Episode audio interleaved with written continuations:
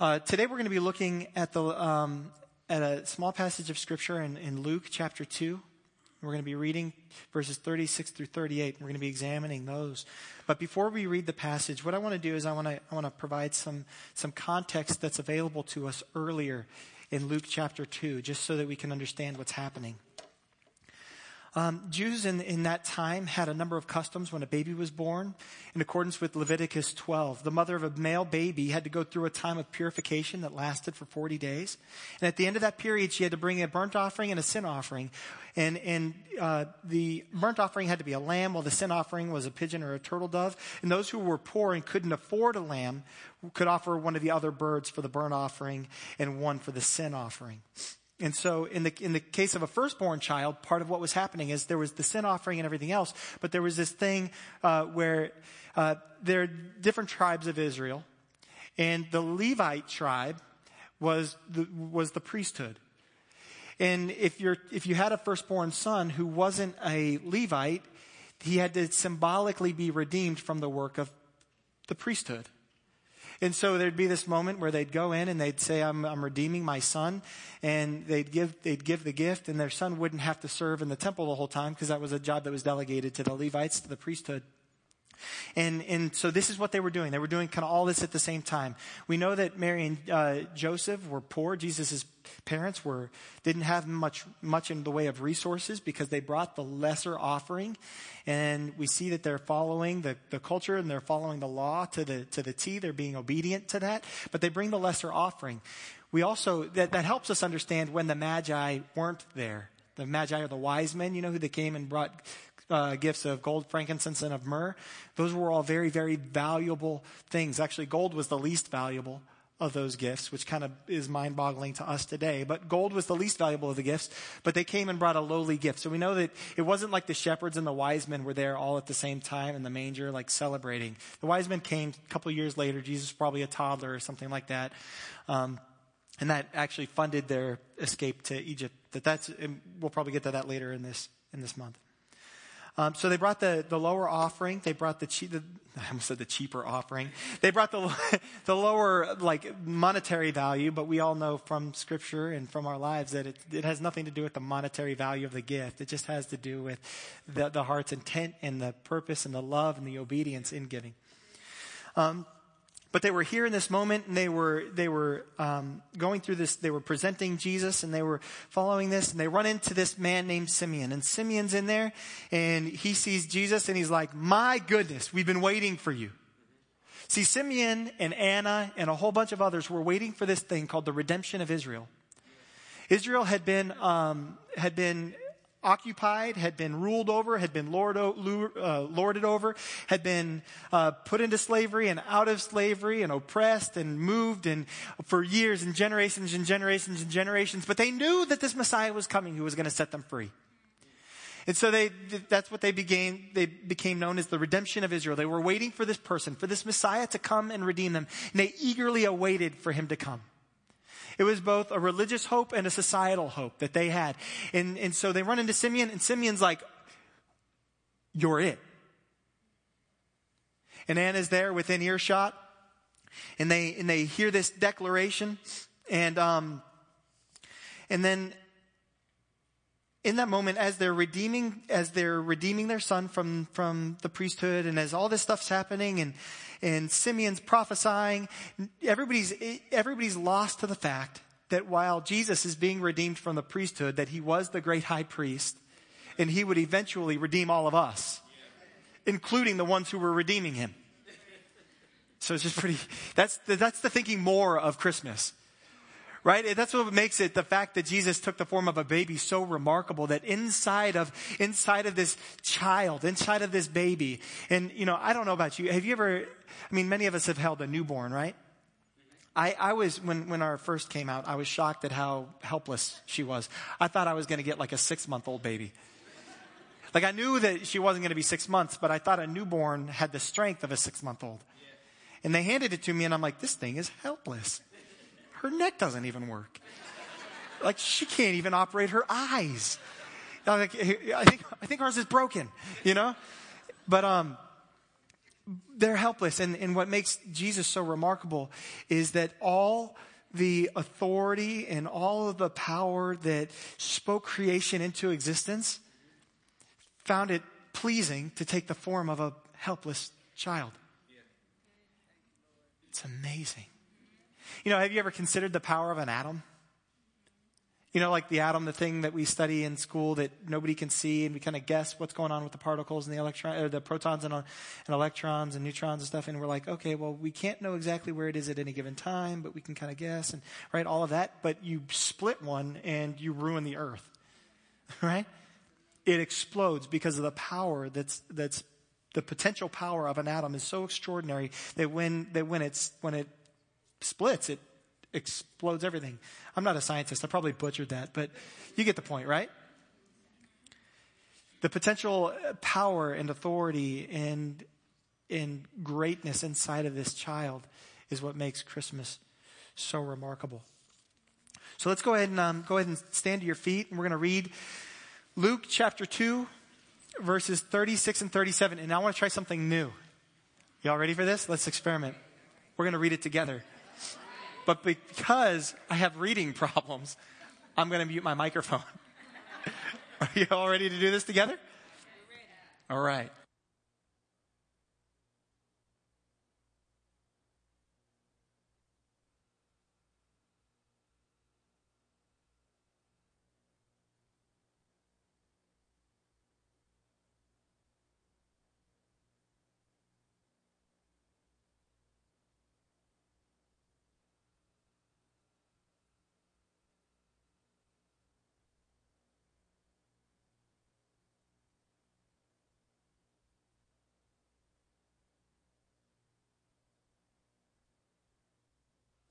Father, in the name of Jesus, we thank you for your word to us.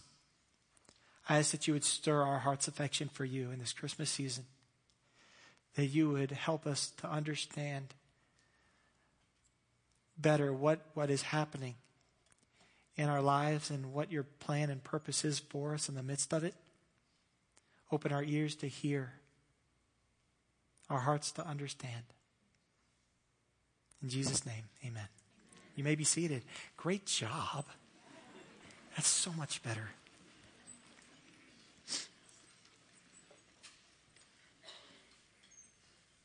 So we have this woman who is here at the temple, and she overhears this interaction with Simeon, and Simeon's probably excited about this child. By the way, I'm sorry it's cold in here. We're gonna we're gonna work on that. Like touched my own hand, and it was freezing just now. Um, we'll try and get that better for next week uh, to the extent that we can control it. Um, but so, so Anna overhears this moment, and we get a little bit of information about Anna. We figure out who her daddy is, and we figure out what tribe she comes from, but we don't know who her husband is. They don't say his name. And that's kind of unusual because a, a woman was oftentimes identified by her husband. It would be Megan, wife of David. And, and they didn't do that. They went and they talked about who her, who her uh, father was. And so we can, we can assume from this that her husband either wasn't very significant in society, didn't have much standing. You could also maybe guess that maybe her father was of significant standing. But either way, she lost, her inheritance was tied to her husband. The value of uh, the, the, her, her money value and her, um, like her bank account and all of that stuff was tied. Her, the inheritance that she would stay in and pass down was tied to her husband. It wasn't tied to her father. So to allude back to her father is an interesting thing. Probably means that she didn't have a son because there was nobody to inherit what her husband had. Probably means that her, hus- her husband didn't have a brother because her brother would have, would have taken her as his wife and cared for her and she would have so the so that the inheritance could stay in, in the right place and, and none of those things were happening. And so we we go back to her father and we see that we see that her, she's in the tribe of asher. Now here's so i already mentioned the levites right? So there were 12 tribes. Asher was another tribe. Um, jacob whose name changed to israel. This i'm i'm like way back before jesus right? In the old testament there was a man named jacob and Jacob's name was eventually changed to Israel because he wrestled with God. Okay? And uh, he had 12 sons by different women. It's not an endorsement, just the reality. and he had, so he had 12 sons, and, and one of them was named Asher. Now, each child received a certain blessing from their father, which is a blessing from God. And, and, and so, you know, Joseph and the, the, the dream coat, you know, so you've got a, a tribe of Joseph. But you, so Asher's blessing was pretty significant. The blessing that came to Asher was, was one of um, being anointed with oil and one of being a people of distinction the people of, of Asher's tribe, the women in particular, are remembered as being modest and beautiful. And I, and I think the two things are put together on purpose. Because there's a certain beauty that exists inside of modesty. In some of the reading that I did, they were saying that the, the women of the tribe of Asher, so the daughters of Asher essentially, uh, were, were, were made uh, amazing wives because of their modesty and because of their, their beauty of spirit. And, and many of the many of the priests sought to marry women from the tribe of Asher because of their, their spiritual astuteness, because of their love of God and because of their, their, their soberness of mind. And so this is a, this is a remarkable woman and a remarkable line who's, who's now by herself the best setup possible, the best heritage, the best family line, the best resources, the best potential, the strongest bank account, the strongest relationships aren't a guarantee that you'll have a pain free life.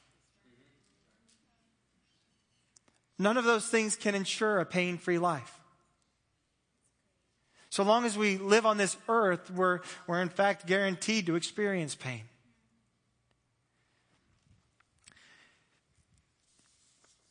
uh, in the in the in Peter Peter talks about this, and um, I wasn't going to share it, but I want to now. So Peter talks about this, and he's like, "Don't be surprised." In First Peter chapter four, verse twelve, he says, um, "He says, don't be surprised at the fiery ordeal that you're facing, which comes on you for your testing."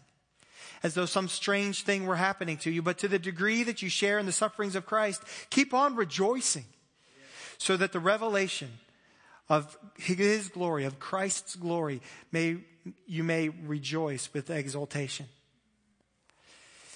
There is no, there is no easy way out of this life and, and a relationship with Jesus doesn't guarantee that either.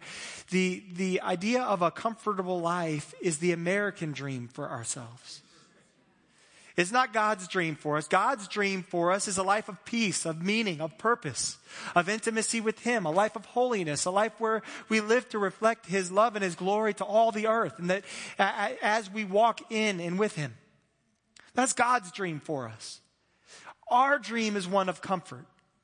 His dream is one of purpose and meaning. You see how we could start at odds with God quite a bit? When most of our prayers have to do with our comfort? and He's concerned with our meaning?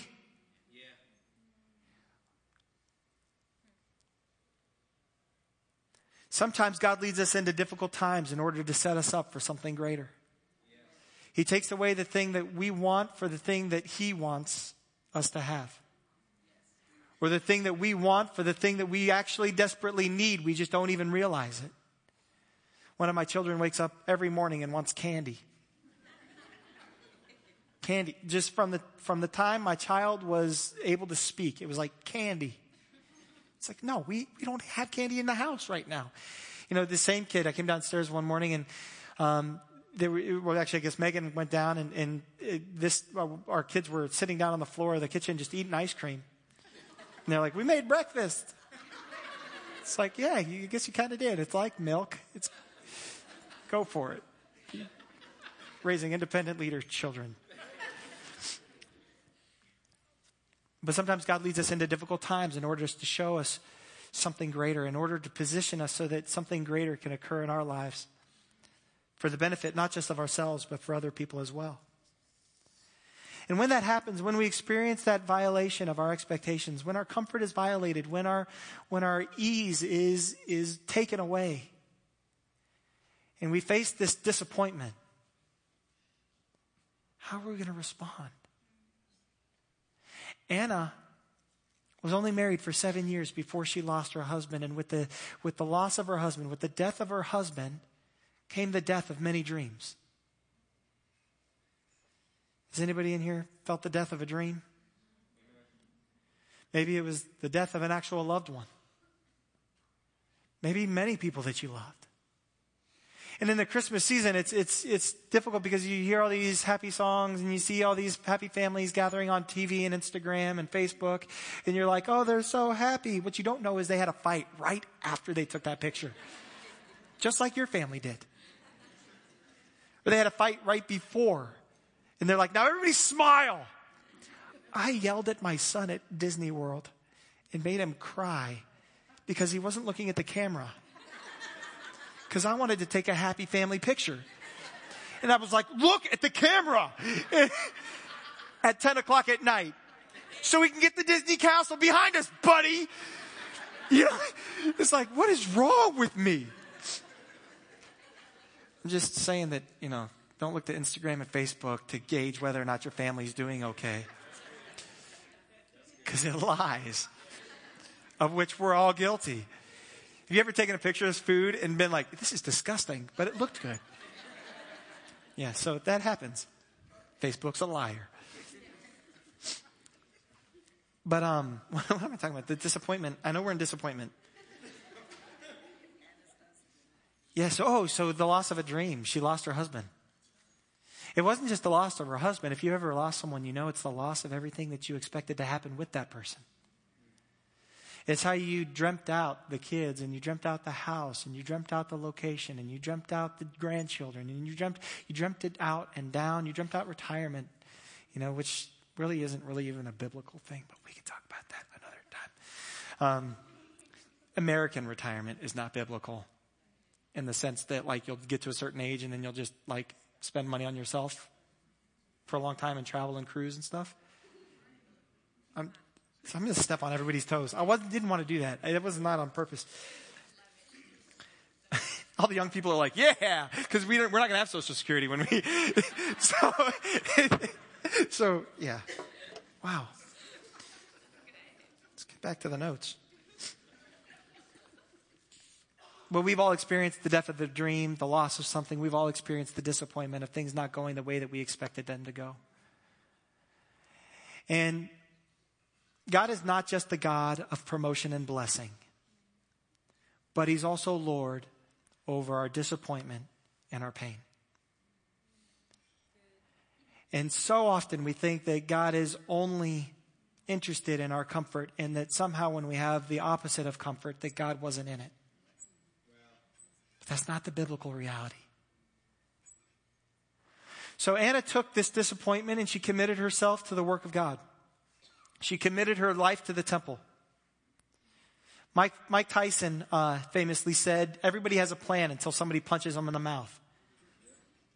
Right? Because everybody was like, you know, they were like, hey, you're going to get beat. You know, he was knocking everybody out, just knocking them out. And they were interviewing him. And they were like, so and so is going to, he's going to get you. He's got the plan. He goes, everybody's got a plan. Until you punch them in the mouth. And then, and then the plan falls apart. You ever been hit in the nose and your eyes start watering? It like nothing else matters. You're like, how is this so bad? It doesn't, but, but that's kind of, that's what disappointment and, and pain does to us. It just knocks us sideways. It confuses us. It disorients us. And how are we going to respond in that disorientation? Many of us just quit on God. It must not be true. God must not love me. Y'all don't love me. Y'all don't care for me. They didn't call me when I was, when I was sick. They don't love me. They didn't help me the way I needed help. They don't care for me. If God really loved me, He would have sent someone to help.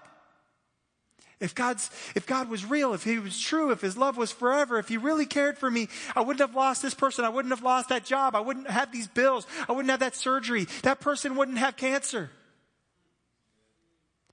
How do we respond to the disappointment in our lives? Anna responded by committing herself to God even more fully. And she's like, I'm not going to get fooled by this diversion. I'm not going to get fooled by this distraction. I'm going to commit myself to the work of God and showed her true devotion. It's easy to be devoted when things are going well. It's easy to be devoted to God when you, when God is doing what you want God to do. It's easy to love your children when your children are being obedient to you. It gets harder when our children are disobeying like everything that you say.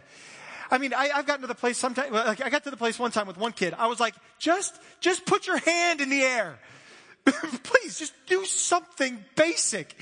I just want you to obey one simple thing and we'll get some momentum and we'll keep going.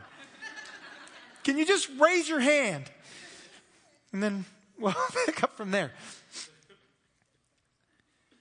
How are we going to respond? She devoted herself to God's work. She devoted herself with, to fasting and praying. So her life was this cycle of fasting and praying and praying and fasting and, and hoping and dreaming, not in anything on this earth, but on, on, on the redemption of Israel, on the Messiah coming, on, on God answering his generations long promise to them aligning her heart with God's heart, aligning her purpose with God's purpose, making herself and availing herself to, to, to whatever God wanted to do. You know, sometimes God will empty our hands of the thing that we think we want because, because He needs to get our, our attention and redirect us because we're not really where He wants us to be. Sometimes it's, an, it's, it's just a, a temporary test and it's like you just got to fight through it and it'll be restored and it'll be it'll be back to whatever or better than it was. But but we, we feel like we're entitled to what we have. I mean, I, I, I see these videos on, on, on the news and stuff following Good Friday. Did you see this? Literally the same day that we're giving thanks for all the ways that we're blessed, people are raiding stores and stomping each other to get a discounted TV that's better than the TV that's currently on their wall.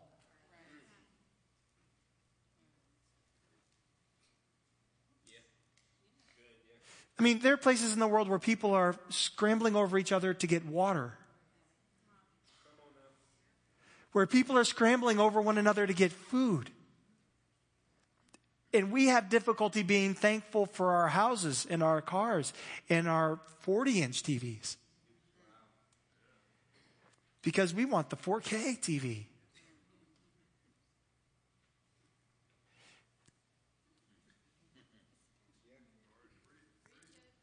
Guys, I just, so, so I've been doing this thing at, at Wheaton.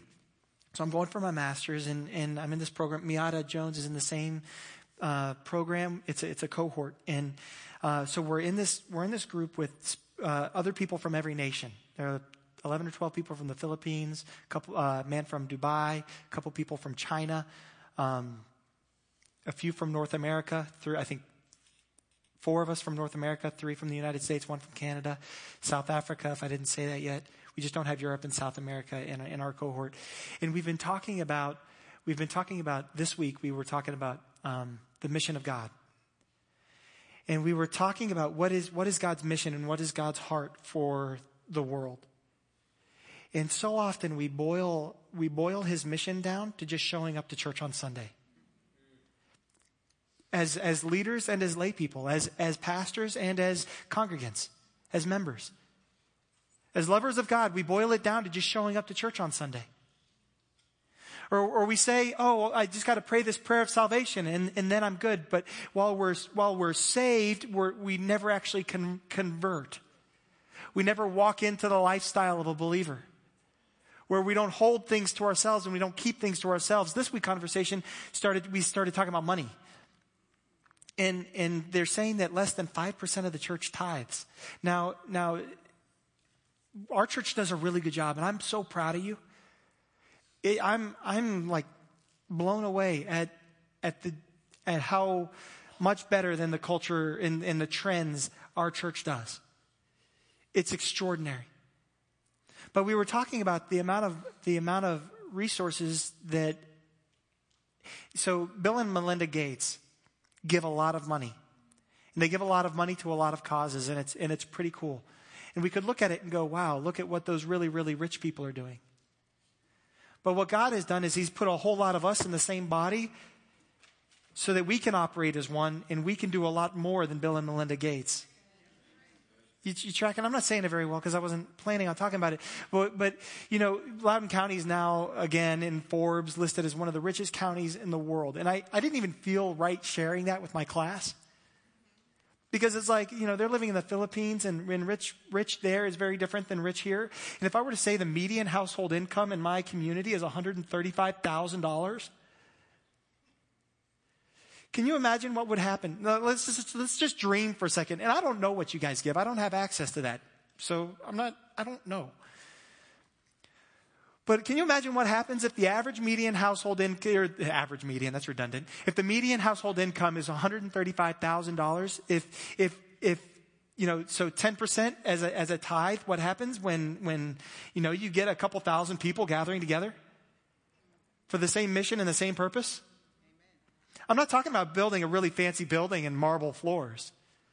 I'm talking about the world mission that becomes possible. I'm talking about the missionaries that can be sent. I'm talking about the orphanages that can be started. I'm talking about diseases that can get solved, solved, healed, whatever. Right? Do you see like God built this thing in where people are supposed to join together and bring resources into the church so the church can pour them back out and change the world and provide for one another. But I'm, so I'm just, I'm just, I'm blown away at, at, at what's possible. You know, and every, like the mathematicians in here are doing the math and like you're looking at the number of people in the room and trying to figure it out. I mean, just in this room, just, just in our, our congregation alone, we're, we're, we're bumping up against about 300 people. Let's average, uh, who, who's, is, is Ben in here? I need fast math. Um, So we, are about 300 people, and you, you divide that, and, and you figure out the average family is less than five. What's 300 divided by five? 60 households at $15,000 or, $13,500, whatever. You, you see it. The resources are extraordinary to be able to make a severe impact. It's just exciting. And so we were just thinking about, man, well, what's possible? Anyway, think about that this Christmas. And that's 10%. And God calls us to, Jesus like redefined the expectation. And we, we learn about generous giving. Yeah, so. All right. she devoted herself to fasting and praying. She was there day and night. She said she, she basically never left. She was there all the time, every opportunity, every time the doors were open. She was there. She was waiting for the guy to open the door, and she was the last one to leave. She was ready to worship her God. She was ready to anticipate his coming and eagerly await him. And all this fasting, all this prayer, all this time in the temple, all this anticipation, all this hope helped her to grow in her discernment. How many kids came in and out of that temple for redemption? How many kids came in and out of the temple for the purification rites? How many people did Mary, Joseph, and Jesus walk by on their way to the temple that day?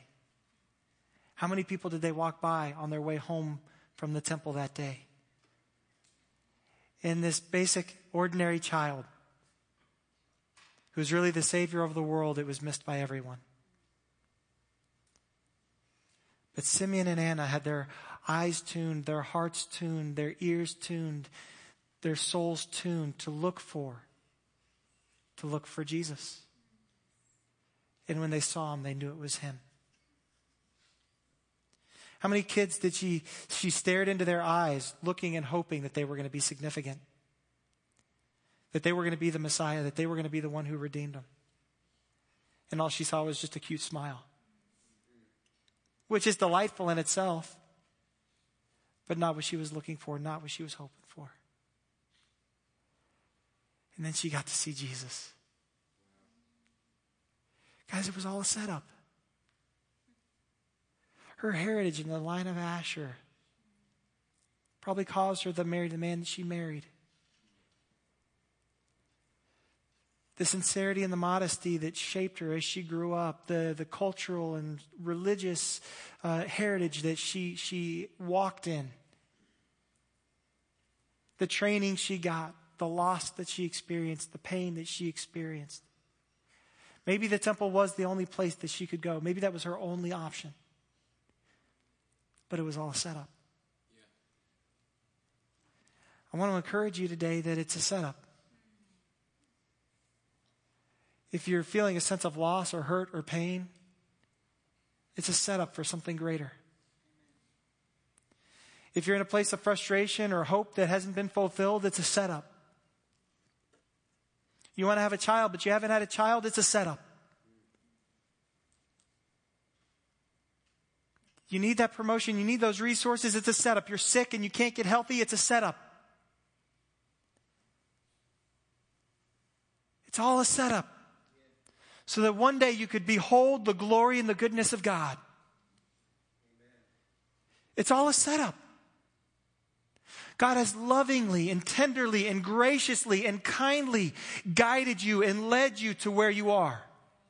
And He'll continue to do so so that someday you can see Him for who He is completely and fully. She sees Him. She came up and began giving thanks to God. When she realized who He was, and she realized what was at hand or thought she probably had it wrong like everybody else. Right? They thought that she, she thought it was just going to be a social thing. You know, Anna wouldn't, she didn't get to live long enough to know that he turned water into wine. She didn't get to know that he called Lazarus out of the grave. She didn't know that he healed blind people and he didn't know that he healed the lame man and he didn't know. She never knew that he fed 4,000. She didn't know any of that, but, but she knew that he was the one. Even before anything had happened, before anything had changed, she knew that she could find what she was looking for in him. Sometimes we're like, God, you're going to have to prove yourself to me before I trust you. Instead of trusting before he proves himself to us. But knowing who he was and discerning who he was, was enough for her to give thanks. It was enough for her to, to not just know and accept it and be like, oh, that's cool. Thanks. And it wasn't a gratitude or a thankfulness that stayed in herself. It, it, says that she went and told all those who were looking for the redemption of Israel. She declared it to everyone. I use the word declared because of the confidence and the certainness that I, that I imagine her preaching this with, that I imagine her sharing this with, just the conviction that he's here. Israel's going to be redeemed. I saw him and I know it. He's the one.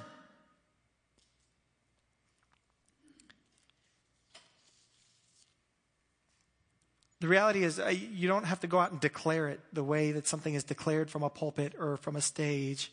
You don't have to declare the way that it's on a podcast or, or the way that you imagine it being declared. It's often done just through simple discussion. Yeah. Just to have a conversation. You know, Jesus is more than I ever thought he would be. Have you ever gone back to someone? Like, have you ever had an experience with God that made you rethink your previous understanding and knowing of God?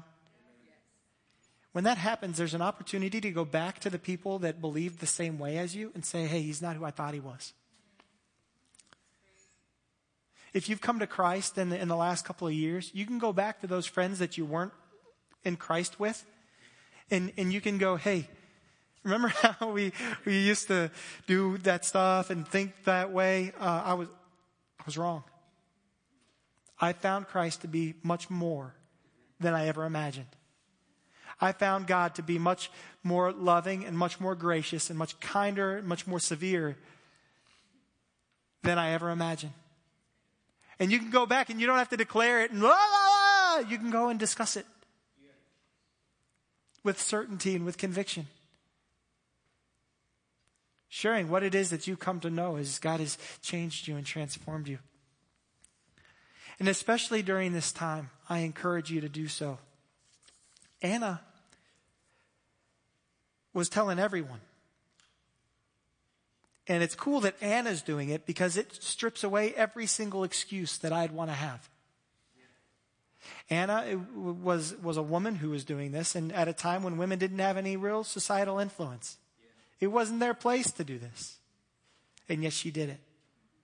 What excuse do we have? She was aged.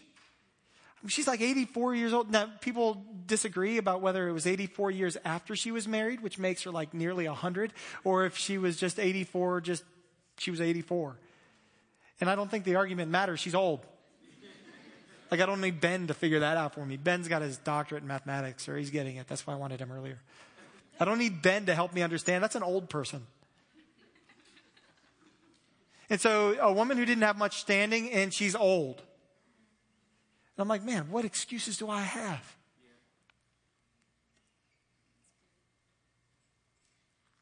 What excuses do you have? What is it that disqualifies you from being able to speak the things that God has made real to you? Is it because you're not doing it perfectly? Well, that disqualifies all of us. If it was a matter of doing this perfectly, no one would preach ever. None of us would ever be able to pick up the Bible if it was a matter of us doing it perfectly. That's what, that's what makes this whole Christmas season so awesome. That the one who came and, and took the form of a baby did, did perfectly for all of us. And he's like, hey, I passed the test. All you have to do is write my name on it.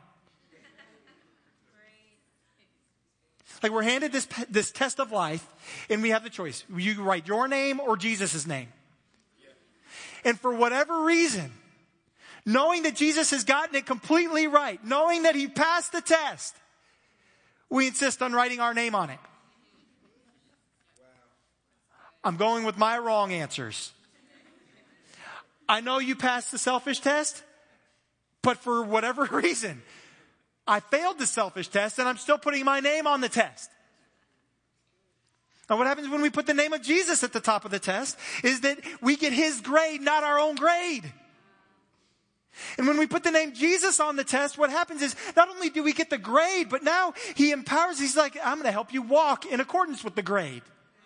So you're not like the A student who's walking around just like lost, like, oh, I don't even know what the answers are. He's, Jesus answered it. I don't even know. He's like, let me teach you what's on the test. Let me teach you the answer to the test. Let me change you so that you can get the test right. Well, my name's on it. Know, this is what's available to us. I don't get it. I don't get it in my own life. Never mind anybody else's. Like, I want to get really frustrated and be like, why don't you understand? To friends and family and neighbors or to people at work, why don't you understand what's available for you in Jesus? And then I think about it for a second and I'm like, I don't even understand what's available for me in Jesus. Why do I not love reading my Bible more? Why do I want to check Facebook when I've got the Bible? Why do I want to watch a stupid show on Netflix? It's not even really well produced because everything's cheaper now. Why do I even want to do that when I've got the Bible? What other book is more compelling? I don't. Look, whatever you, whatever, whatever it is that you enjoy, and mass culture is better in here because it's redemptive. Right? What's popular right now? Uh, what's a movie? Murder on the Orient Express. Is that it? Silly confession. I thought the Polar Express and the Murder on the Orient Express were the same train.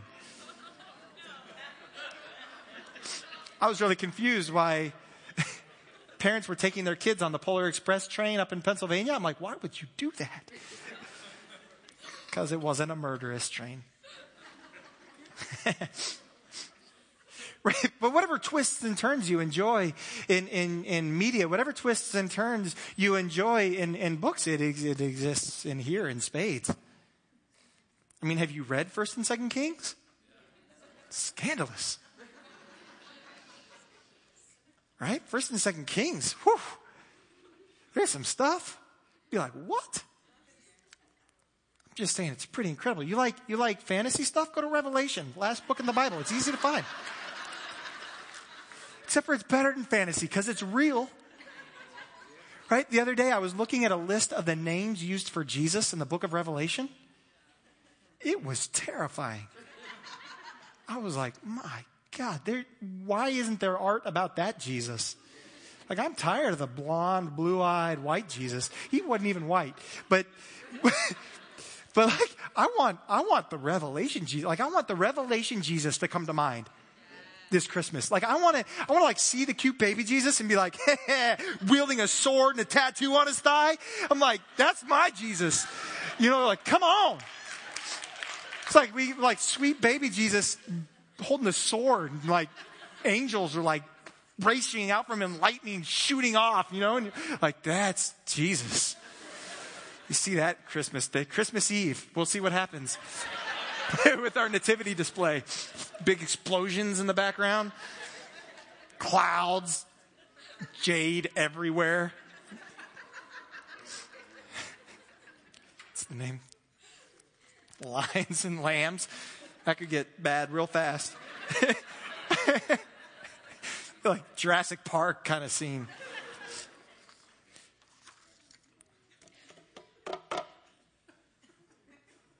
I'm, I'm, I'm, guys, I guess I'm just excited. I, I'm excited right now about potential. I'm excited about potential. That's what I meant to get at with the money thing that I was talking about. I'm excited about potential. I'm personally excited about giving more to see what becomes possible as I give more. I, I'm, I'm excited about the potential in, in the baby Jesus the, the baby Jesus. I, I'm excited about the potential of the word. I'm excited about, about what's possible among us if we encounter Jesus the way he desires to be encountered this Christmas. I'm excited about Christmas if we think more of Christmas. Like it could become the most glorious time of the year. Never mind the most wonderful time of the year. And not because it's snowflakes and it's not going to snow on Christmas. Never does. I'll take it if it happens. But like, how ridiculous has it gotten that they play I'm Dreaming of a White Christmas in Florida? Like that's not even your tradition. It's not going to snow, buddy. But Jesus can meet us everywhere. Right? Let's think more of Jesus. That's all I want to say. There's so much potential. Let's think more of Jesus. If you haven't given your life to Jesus, if you haven't written the name of Jesus at the top of the test of life, it's, it, there is no better time. There is no better season. There is no better moment than now. Because you get to see Jesus everywhere and be reminded of it all the time. And it's not like that any other time of the year.